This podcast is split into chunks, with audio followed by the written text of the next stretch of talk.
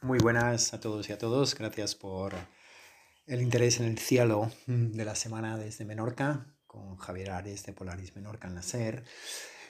Básicamente esta semana estamos de nuevo en, cuarto creciente. Eh, en la luna está en Leo, la luna sale eh, a media mañana, alcanza su punto más elevado, su cenit, se nos pone en el cenit al final del día y se mantiene en el cielo hasta más o menos medianoche. Es una luna que se encuentra en la constelación de Leo y es un momento ideal, como siempre, para ver la luna, para observar la luna, sobre todo con telescopios, por esa división entre la zona iluminada y la zona no iluminada. Aunque hay que decir que la luna siempre está 100% iluminada, porque le llega eh, la luz del sol a la parte más brillante, esa luz del sol rebota en la Tierra y la luz de la Tierra rebota otra vez en la Luna y esa da una pequeña penumbra que se llama la luz cenicienta o la luz da Vinci, que cuando mm, nos fijamos con atención o con un pequeño instrumento podemos ver esa luz eh, reflejada de la Tierra de vuelta al Sol. ¿no? Es un juego de espejos, por decirlo así. ¿no? Pues bien, nuestro astro más danzarín, más, más eh, móvil, está en un momento ideal para, para la observación, como decimos, y básicamente está muy cerca de Mercurio. Eh, ha estado muy cerca, perdón, de Mercurio. Mercurio ahora está danzando con Venus. Es el mejor momento estos dos meses, mayo, junio, para observar Mercurio, ya que está en lo que se llama su máxima elevación, en su máximo punto separado del Sol, en nuestra perspectiva.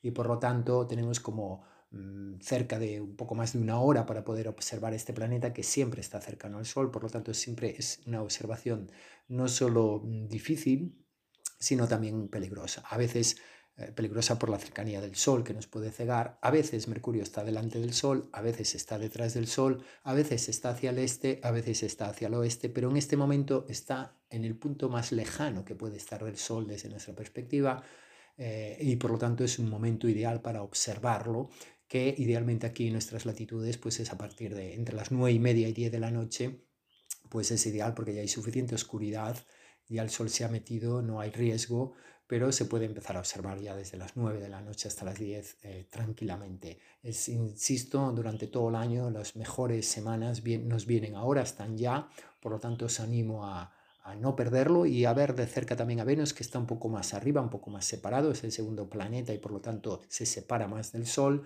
y podemos ver esa danza que tienen en este momento Mercurio y Venus en el, en el cielo. Venus, recordar que después de la Luna y evidentemente del Sol es el objeto más brillante del cielo, aunque no es una estrella, no emite luz, la Luna tampoco emite luz, pero eh, por su cercanía tanto al Sol como a nosotros, pues es un astro que desde aquí, desde nuestra perspectiva terrestre, brilla muchísimo. Por lo tanto, hay que eh, disfrutarlo como, como merece. Esta luna eh, que será luna llena y habrá eclipse este mes, el 26, se llama Luna de las Flores, pero hablaremos de ella la semana que viene.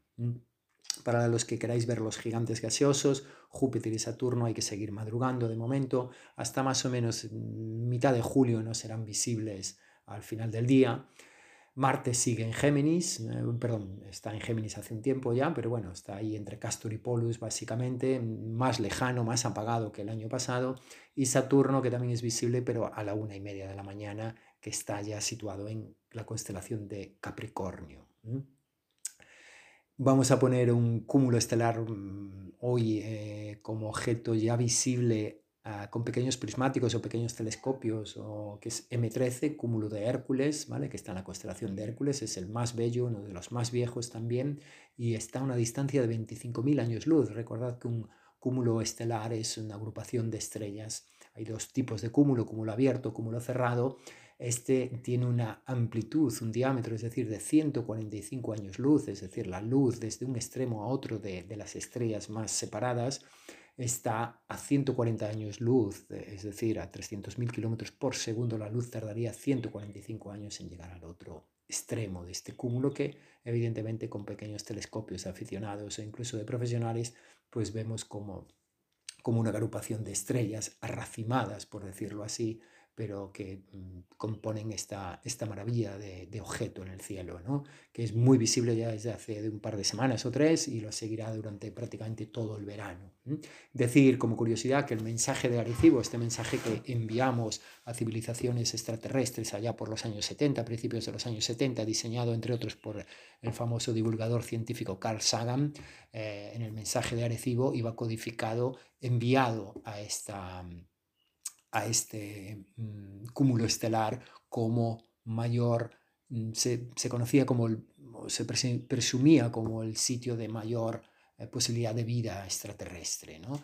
Ah, hay que decir que tarda eh, un tiempo en ir y otro tiempo en venir, por lo tanto no sabemos todavía resultados de este mensaje de, de, de Arecibo. ¿no?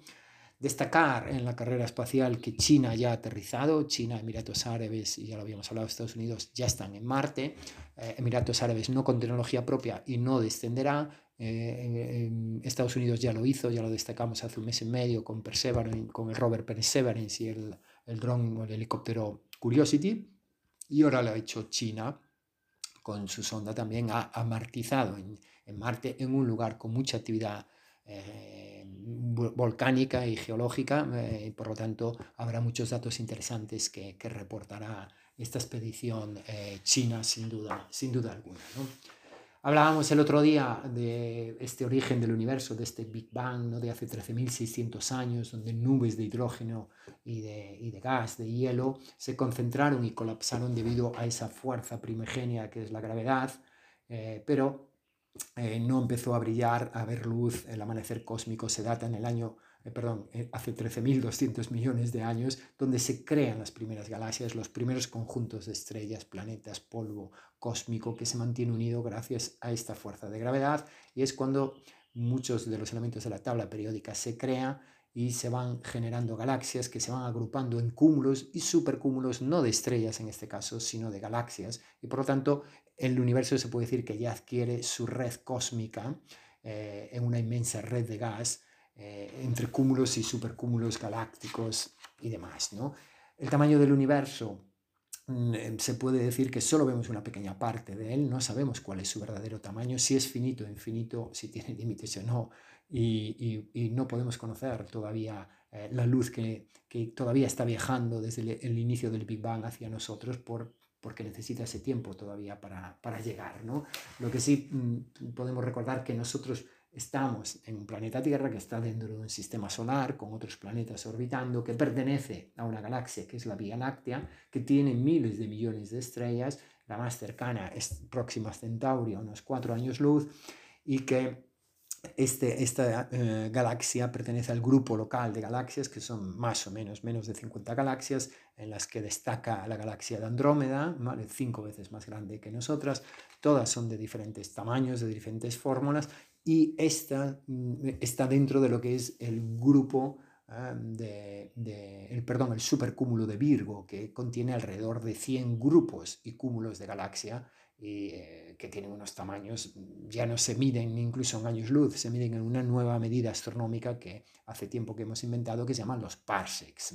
Un parsec son unos 200.000 unidades astronómicas, o sea, 200.000 veces la distancia entre la Tierra y el Sol, lo cual quiere decir unos 3.000 Mm, y pico años luz, ¿no? Básicamente, ¿no? Por lo tanto, cuesta imaginar que además este supercúmulo de Virgo sea mm, tan solo uno de los millones de supercúmulos que existen en el universo, insisto, observable, ¿no? Porque no sabemos todavía nada de lo otro, ¿no? Bien, hablaremos la semana que viene un poco de las galaxias para ir llegando a las estrellas y poder entender eh, mejor lo que es una galaxia y luego poder detallar lo que son las estrellas. Deseo que, no dejes de mirar al cielo. Un gusto, el cielo de la semana. Javier Ares, Polaris, Menorca. Saludos.